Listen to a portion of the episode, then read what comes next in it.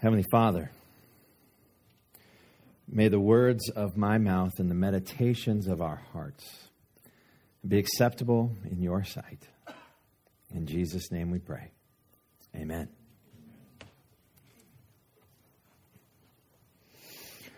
Well, it was that time of year again. And he was in Jerusalem. And the young men uh, were excited. They're excited because uh, they had for years celebrated Passover with their families. And this year was going to be uh, like it had been the last couple of years. Uh, they would uh, they would gather with their rabbi. But this year was going to be a little different because they were going to be in Jerusalem and they were going to be only with their rabbi, not with their families. And they would gather in an upper room and they would participate in Passover. And given what they had seen and what they had witnessed over the last three years, there was great anticipation and excitement. But there was also a little bit of, of dread. Jesus had been saying some ominous things over the last few weeks. Uh, stuff that even got Peter upset, and he once again put his foot in his mouth. It's his spiritual gift. Some of you are blessed with that spiritual gift. And he kept putting his foot in his mouth. And what had happened a few weeks ago, they were on the way back to Jerusalem. And Jesus said, I must go to Jerusalem and I'm going there to die. Peter didn't like what he heard. But Peter knew that the religious leaders, that the political climate of Jerusalem had been shifting and changing, and that for a long time, even as much as uh, two or three years, there had been a movement afoot amongst the powerful to try to kill Jesus. And so the disciples had been saying, Why don't we stay on the outskirts? Why don't we stay away from Jerusalem? Because if you go to Jerusalem, Jesus, something bad might happen. And in fact, Jesus had said, I'm going to Jerusalem and there I'm going to die. And Peter said, No. No Messiah of mine is going to die. And Jesus had some stern words for Peter. Uh, Peter standing there with his foot in his mouth. Jesus said, Get behind me, adversary. He used uh, the Hebrew word Satan, which uh, you define that word and it means adversary. Get behind me, one who's in my way. Get behind me, Satan. Peter's a little surprised. And now they're in Jerusalem. It's been a crazy week. It's been busy. Uh, Jesus entered in on a donkey. He was riding it, and all the people in Jerusalem, at least a good handful of folks, got excited. They started waving palm branches. They started throwing their coats in the road, uh, and they started to yell, Hosanna! Blessed is he who comes in the name of the Lord. And then this little parade scattered and ended, and it ended with Jesus weeping. Not what you'd expect at the end of a triumphal procession. None of the political candidates, after they won political office a few weeks ago, were weeping. They were rejoicing. The losers weep. But Jesus, after the triumphal entry, is weeping, and he's weeping over Jerusalem. And he says, If you had only known who was visiting you, if you had only known and repented of your sin, you, Jerusalem, who kill the prophets. they're about to kill the prophet. He clears the temple. He wanders into the temple and he sees corruption, religious corruption. Uh, they were they were ripping people off in the name of God. Uh, they were creating barriers between the people and God. The temple, the place where people were to come and be in God's presence, it had become a place where they had erected walls, rules. Reminds me of some churches I know and Jesus walked in there and he got a bit upset. Mad, really. Turned over some tables, yelled at some folks, chased some people out, and said, My house shall be a house of prayer. You have turned it into a den of thieves.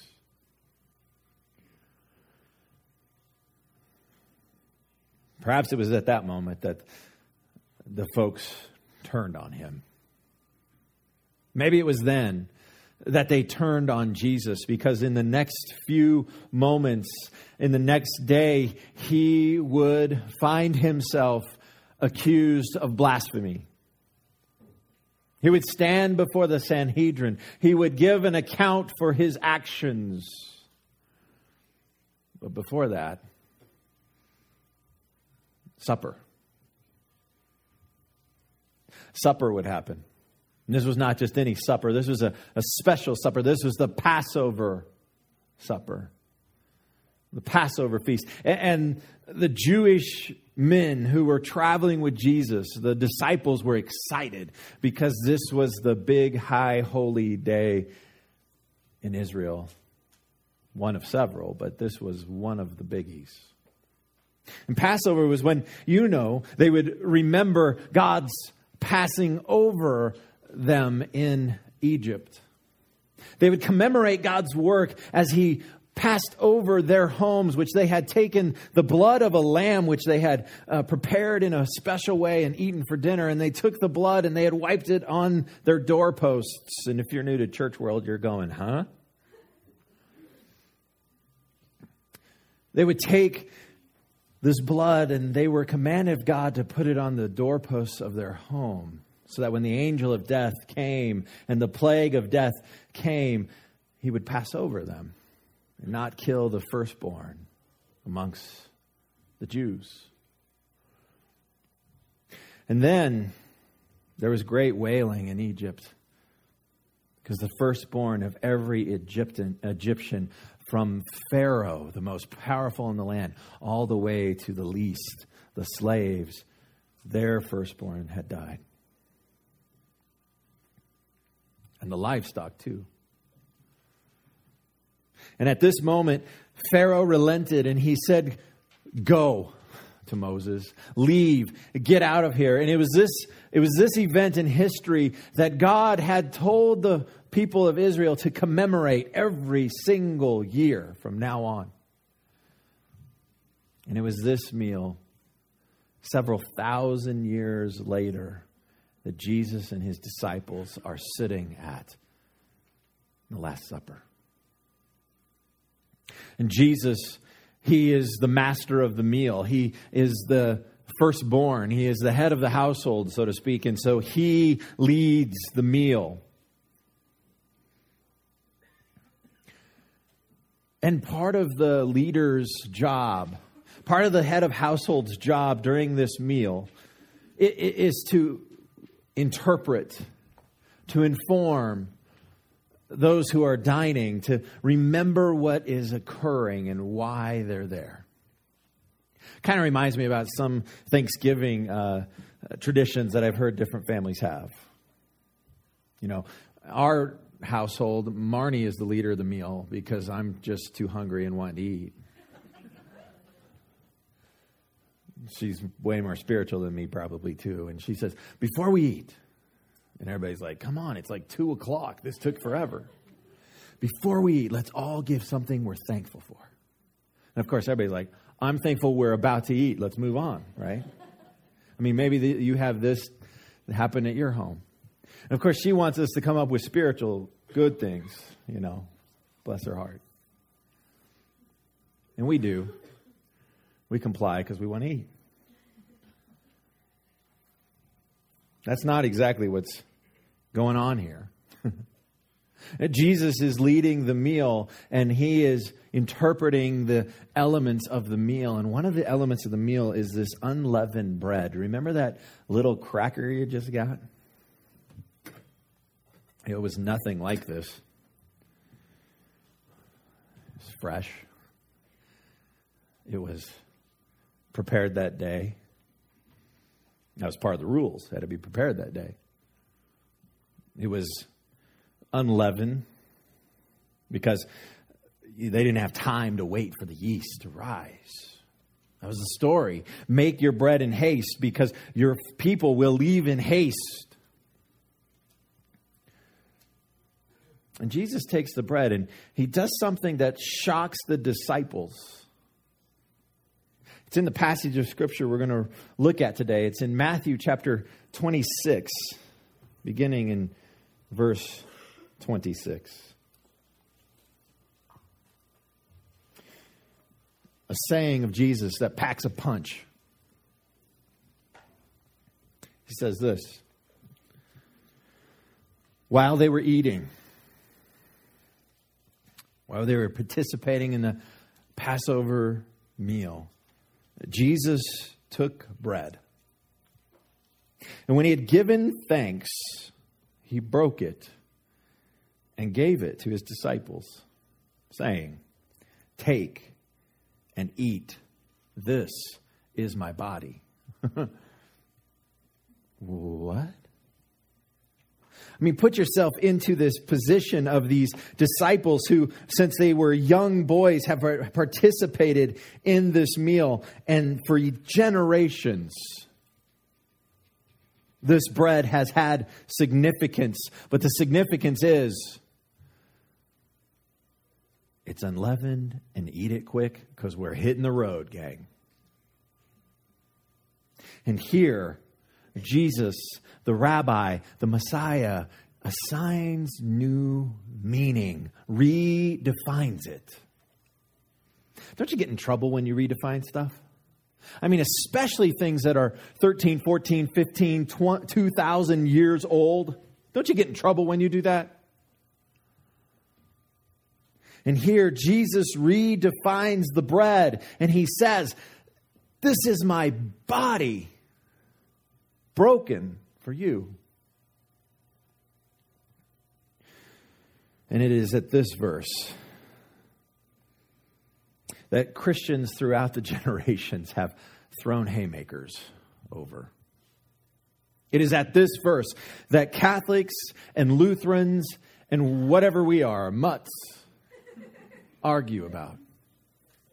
It is at this place where Jesus says, This is my body. And folks get all crazy. You see, our Catholic friends, they teach that it actually becomes the body of Christ. That the bread, when the priest consecrates it and prays over it, it actually becomes the body of Jesus. And they go, the reason it does that is because right here Jesus said it does that. And then in the 1500s, Luther comes along. And Luther uh, takes issue with that and he says, no, it doesn't actually become the physical body of Christ. It actually does this thing called consubstantiation, and, and which is a really fancy word for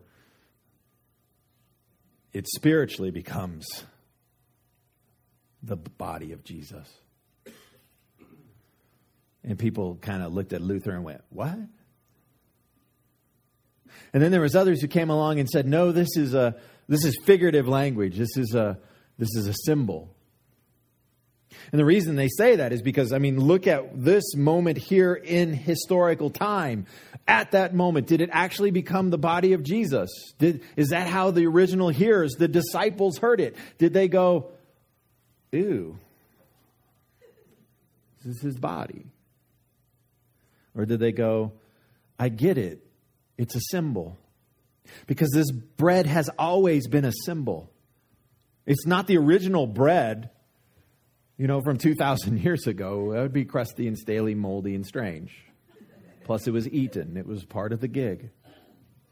They understood this is a symbol of something that happened a long time ago. And now Jesus is telling us it's now a new symbol. It's a symbol for what he's about to do. Now, I don't think they got that all together. It took them a while. But when they looked back and they wrote this years later and they realized this is a symbol of what Jesus did the next day when they broke his body, when he died. He said, This is my body, broken. Take and eat. Then he continues, and again, church people get arguments going on. It's like it's fully humans around here or something. And it says, Then he took the cup, and when he had given thanks, he gave it to them, saying, Drink from it, all of you. This is my blood of the covenant, which is poured out for many for the forgiveness of sins. So he takes a cup, and scholars wrestle with which cup this might have been, and I kind of like to think it was the third cup of the meal. And there were four cups in the Passover meal. There were two that were drank before the meal, and then there was a third and a fourth that were drank after the meal. And I tend to think this is the third meal because these four cups were linked with a passage in Exodus chapter 6, verses 6 through 7. And each of those cups was, was linked to a statement of Yahweh's where he said, I will rescue, I will redeem, I will restore, I will take. I mean, all these kind of different things. And this cup, I think, was the cup that was associated with the statement, I will redeem. And Jesus takes this cup and he gives it new meaning. He says, This is no longer the cup of the Passover lamb's blood. This is no longer the cup of God's redeeming you through the Passover lamb long ago, and that blood that you put on the door frame. No, I'm reinterpreting this. I'm giving it new meaning. And the meaning is, it's my blood. and the disciples went, Ooh, or did they see it as symbol again? In fact, the Aramaic, which Jesus spoke, there's not even an is in there. Remember Bill Clinton when he got in trouble for trying to redefine the word is?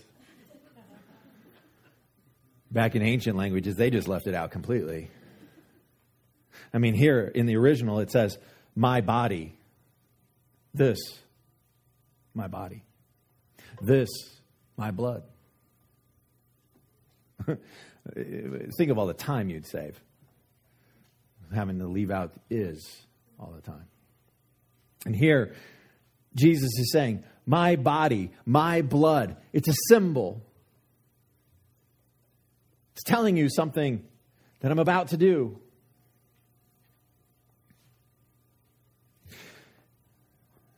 So he reinterprets this. I'm pretty sure it was completely lost on the disciples. I mean, at first. But hey, we're used to being lost. This is Jesus, after all. And then he says this I tell you, I will not drink of this fruit of the vine, which he's referring to grapes and to wine, from now on until that day when I drink it new with you in my Father's kingdom. What I think he's doing is he's, he abstained from the fourth cup. He abstained from the fourth cup of the meal. He, he led the disciples and they participated in the fourth cup, but he himself abstained. I mean, this is a, this is a, this is a classic uh, vow of abstinence. He made a vow and he said, I will not drink wine again until I enjoy it and with you in my Father's kingdom. And this is the part of the meal where Jesus says, I'm redefining things and I'm looking forward to something in the future. And he's telling his disciples that they should too. That there's something for them to look forward to in the future. I mean, there's something to look back in the past, that this meal has something to do with the past, but it also has something to do with the future. You see, Jesus still hasn't drank any wine since his death and resurrection. He's waiting for you.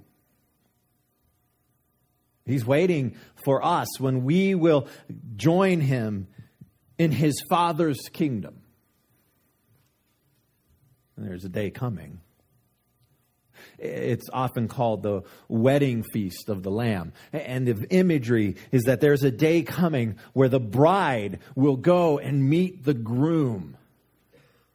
And then the party's on.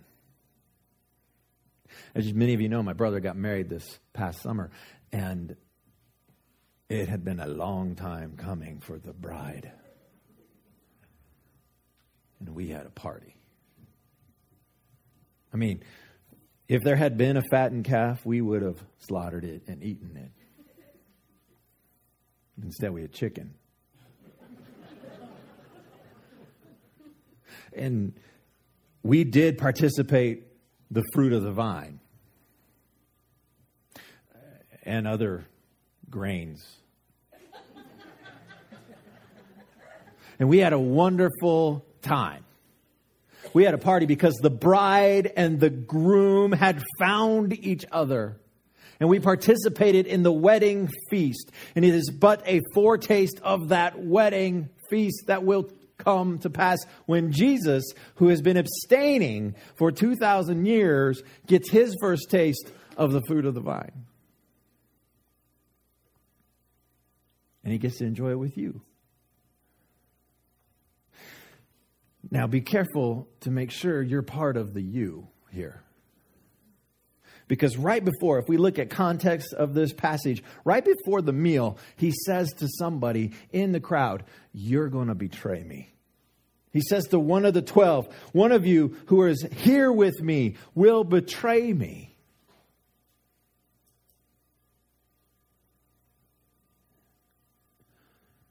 And remember what he says here.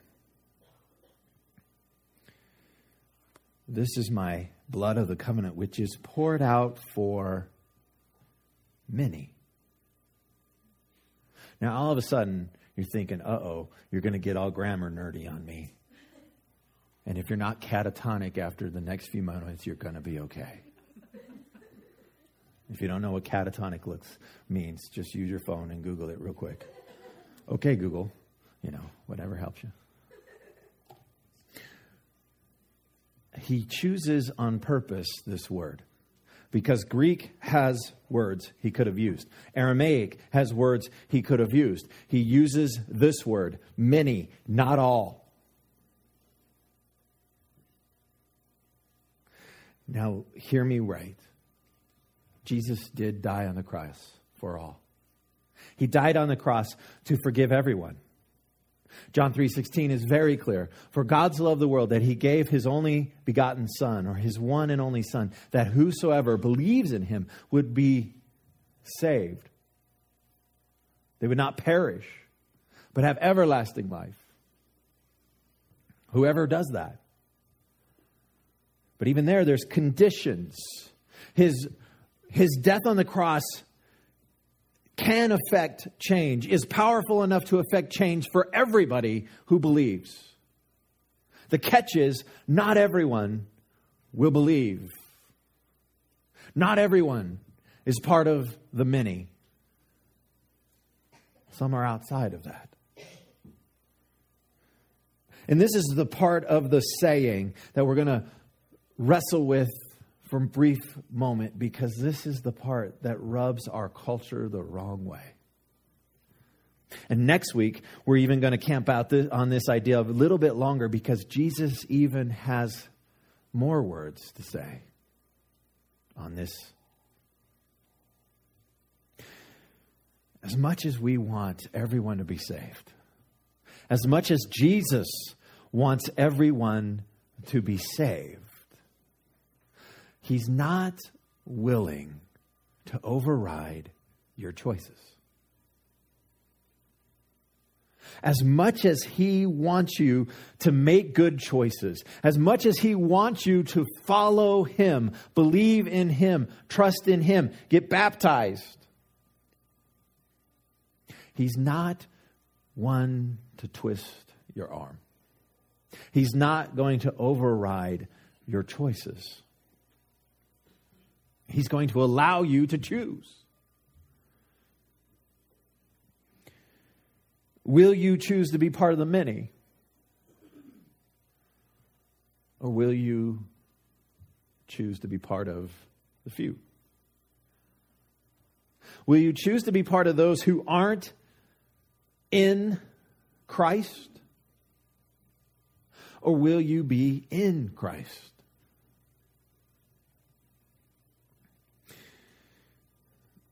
Personally, I wish it said all.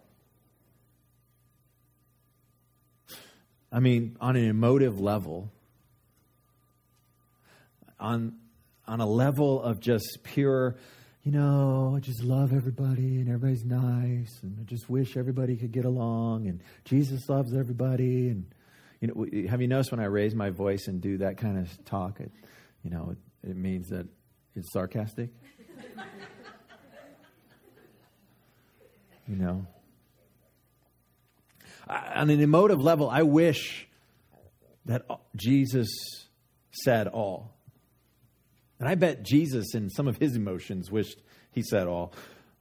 But then there's part of me that goes, but then there's some people who can't be part of the all, right? Because we all have those people. We all have a list of people who we think shouldn't be part of the many. And our world has a list too. Even our culture, which feels like, you know, if you're good and you're nice and you're a good citizen, you're going to go to heaven, man. It's going to be okay. And even our society says, unless you're like Hitler, dude, or Stalin, or that guy that cut me off on the freeway. I mean, even our culture has limits to the grace it wants to extend. Even our culture has limits to the mercy it wants to extend. And if we have that sense of righteousness, because that's what that is, it's a sense of justice. Not all can be saved because some have chosen not to be. Some have chosen to live such heinous, evil lives by killing millions of people And we even go, oh, they can't be there. Jesus says, many. Now, here's the kicker. Here's what the gospel says. Here's what the, the, the, the message of Jesus says. Even if you've killed millions of people, but you repent and confess your sins, and you place your faith in Jesus Christ as Lord and Savior, you too can be saved. And that's where our culture, with its fake word, for grace, we call tolerance. That's where tolerance has its limits, but grace is limitless. You see, no matter what you've done, no matter who you are. There is nothing you have ever done to cause God to love you any less. And yet, there is nothing you could ever do that would cause Him to love you more. Because it's grace.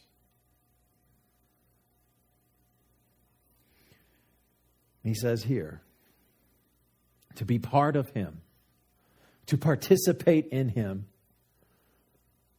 is to commune with Him,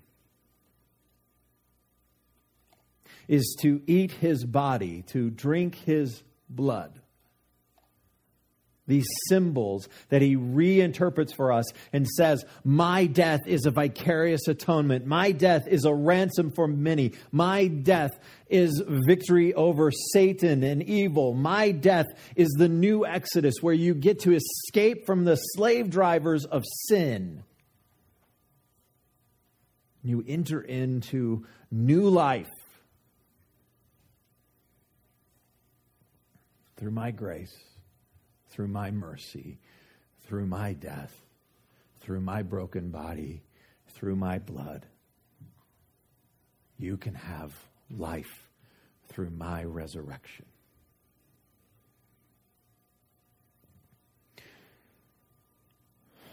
So now you've heard where I come down on this. I see these as symbols.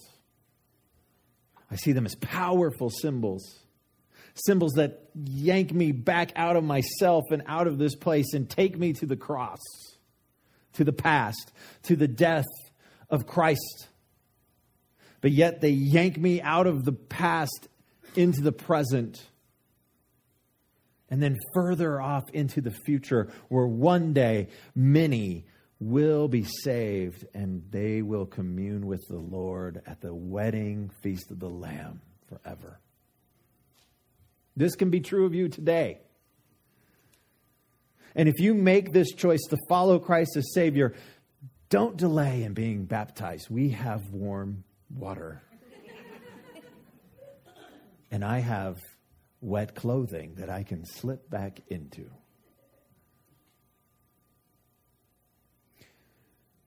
Place your faith in Christ.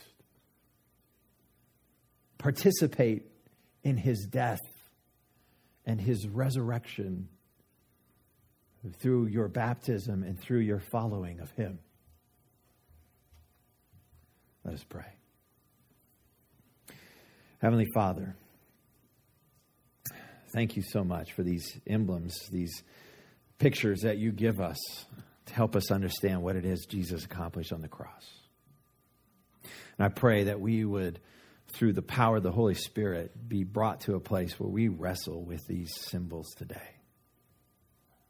For those of us who've heard this old, old story a lot, a lot of times, just like those disciples fall, sitting around the table thinking, man, I've been doing this forever. May we see these symbols new and fresh because of Rabbi Jesus. For those who are baptized today, we rejoice with them and we thank you that they have said, I want to identify myself with Jesus. We know that this country, that is a, is a commitment that sometimes we as Christians don't understand or even hold with much regard. But in other countries, to be baptized can lead to your death.